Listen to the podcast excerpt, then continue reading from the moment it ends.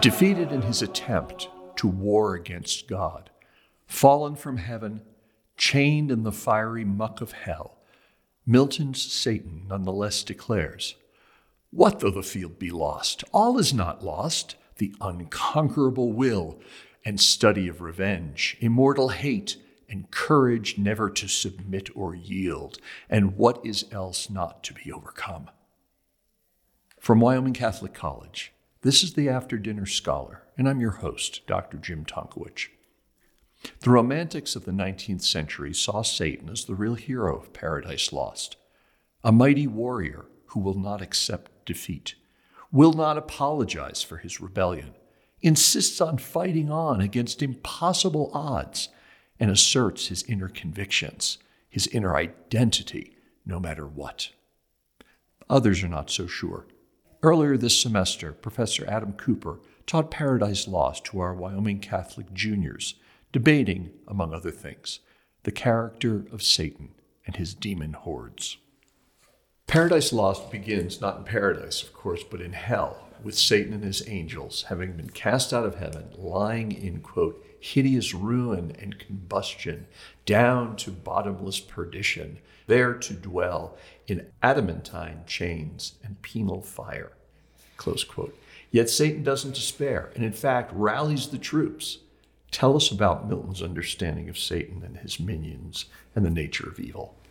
It's amazing that the the first look at Satan that we get in Paradise Lost, I think it's kind of unforgettable in he's like a, a leader, a general who has seen dark battles and major setbacks, has, has led his minions to his followers or his fellows uh, to to some places that they uh, well through some horrible stuff but he's and and they're all d- chained at the bottom of the fiery lake uh, but he's he's one he looks like one of these generals that just can't be beaten. He's going he's going to rise again take stock of even a difficult situation and speak hope to his men rally them together uh, and and lead them to the next hill.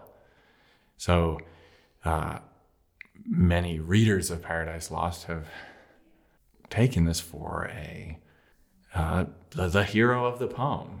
As as you said, it's hard to see a f- despair in uh, his his posture. In fact, it's easy to see something a certain even uh, certain beauties in him. Milton describes him as sort of he was he was archangel fallen and maybe he wasn't a star or a sun but like the strange awesome light of an eclipse. He's beautiful in that way but in a, as a kind of, kind of having still possessing some kind of ontological beauty but he's also he also seems to have something like moral beauty something that looks like moral beauty. He has deep gashes of thunder through his cheeks but he sets his his cheeks against uh, his enemy. He feels pity for the for what his followers have lost, and he has to overcome the desire to weep for them, but also doesn't give yield to that pity. Instead, tries to give them words of encouragement that will get them up off their feet and doing something uh, that looks noble. Um, well, he calls a leadership council to discuss what to do next. What are the suggestions and what do they finally decide?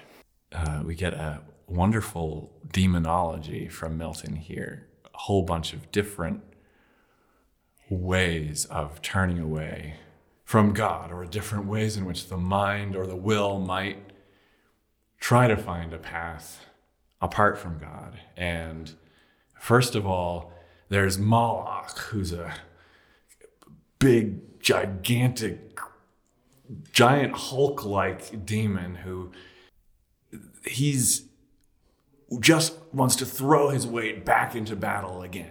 And lightning might be falling around me, wrath might be pouring down on me, and it might annihilate me, but it's much better than sitting here in torment. As long as, even if I could be annihilated, I, I want to go down feeling the force of my power pushing back.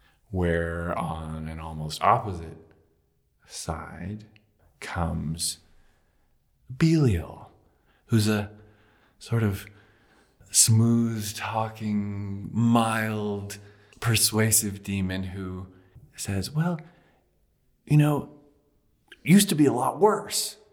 God used to be throwing lightning at us. Maybe if we just find a little corner off in, off in hell, we can quietly. Uh, it's not the best place to live, but we could get used to it and find ways to enjoy it. And eventually we'd get acclimated to the darkness so that even these painful things would become pleasurable.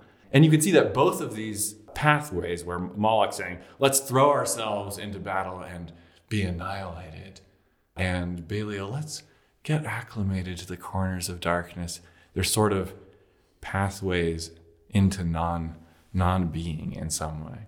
What looks to me like the most persuasive devil before uh, Satan speaks is Mammon, um, and I think there's many ways in which Mammon has created our world. Uh, Mammon is a he likes projects. He likes building things.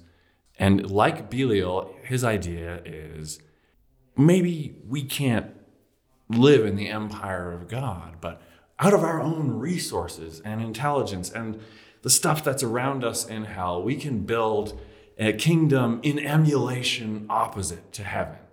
And we'll make things out of our own intelligence and resources that are as good, and for us, we'll forget the better thing in this thing that's as good. And, and it will be better because it comes from us and not, and not from him. Actually, it seems to me that Belial uh, Belial's proposition of this kind of going off into the dark corner and enjoying your own little pleasurable thing could be very easily reconciled with Mammon's. Um, just certain people will be builders and architects in this world, and they'll provide pleasures for these other people who will live a quiet, lazy existence, forgetting about the bigger world. But Satan's proposal Satan, the heroic leader who uh, won't accept a compromise in which we do our own quiet thing apart from God, he proposes another that will require him flying alone through the gulf of chaos and slipping incognito into the new world God has created and daring the like Moloch daring the wrath of God by getting by getting out of hell, his proposal prevails. I say, and I say it's a heroic because he he in fact he says the reason why I preside over this kind of parliament in hell is that I stand in a place where the the highest seat of a rebellion, that's the place where lightning is most likely to strike. So no one, no one will envy me my rule here because it's actually bad to be here. So uh, my hierarchy will be safer than the hierarchy of heaven, where it's good to be in charge. Uh, interesting, convoluted logic, but it looks so. It looks heroic. He's daring horrible things, and he thinks that he can actually but this is what this is what his plan is more basically that if you actually sort of take the turn off the spotlights that are making him seem so large and and grand he wants his eyes are on Adam and Eve who are this weaker weaker creatures uh, than himself and he thinks, I can't actually, as Moloch is proposing, go to open war against God. It would never work. He's omnipotent. But maybe I can take revenge on him by leading astray, hurting, and turning these weaker creatures against their creator in a way that will destroy them and perhaps p- cause pain in the heart of God. Uh, there's a point where he tells the demons, let's take counsel and find what resolution, what, what, um, what new purpose we can gain from hope, or if not, what resolution from despair. And it seems to me that not only has he cut off from the good that is his source and the and end by losing God and losing his being within God, he has no hope of good. He also knows that he has no hope of breaking down the rule of God. So he has to somehow create what would at least look like a hope. What can he can't change the order of the universe, but maybe he can tell a story in which he could be a hero and in which the demons could think that they were doing something that would hurt God. It seems to me that when, well, when, uh, when he's finally alone with himself in his soliloquy in book four, it's the first time he's not speaking before an audience. He acknowledges that there's nothing he can really do to better his condition. There's no good for him to seek. And therefore, any narrative of hope that he tells to himself and others is a deception for them or a deception for himself. So it seems like actually that in itself, to kind of have to give himself to a story that he can't, in the deep depths of his being, believe in, is he's actually tormenting himself with the, the stories of hope and heroism uh, that he tells himself and his fellow fellow demons because in every narrative of hope that he spins the, in the depths of his soul, in order to keep going, in the depths of his soul, he doesn't believe them and it just throws him back on his despair. In his, in his very first, the very first speech of hope Milton gives the devil, very first speech in the poem, it ends with him saying, Thus spake Satan, vaunting aloud, but within racked with deep despair. While some people have said that he's the greatest character in the poem, C.S. Lewis suggests that he's right along an object of ridicule. He actually gets kind of dumber and dumber as the poem goes along. Is that is that accurate? Yeah, I think I think so. Um, at the the beginning of the poem, you see him rising off of the gulf of of hell, this heroic figure, still a darkened form of an angel.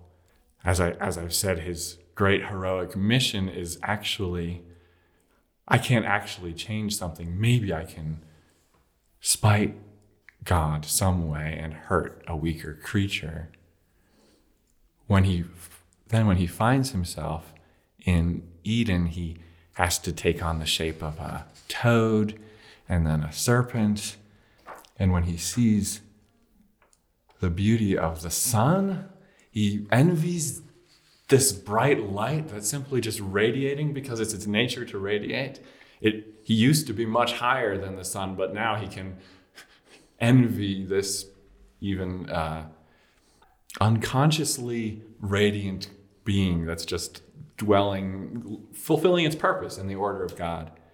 And similarly, when he sees Eve, whom he's about to seduce and do his best to destroy, he's so taken with the beauty of this mind kind of resting and at play and and her whole human form uh, resting and at play in the gifts that God gives that he's uh, he's taken out of he's taken out of himself and he's stupidly good for a second and then and then reverts back to his vengeful plan and it seems as though he's clearly not in control of his of his mission.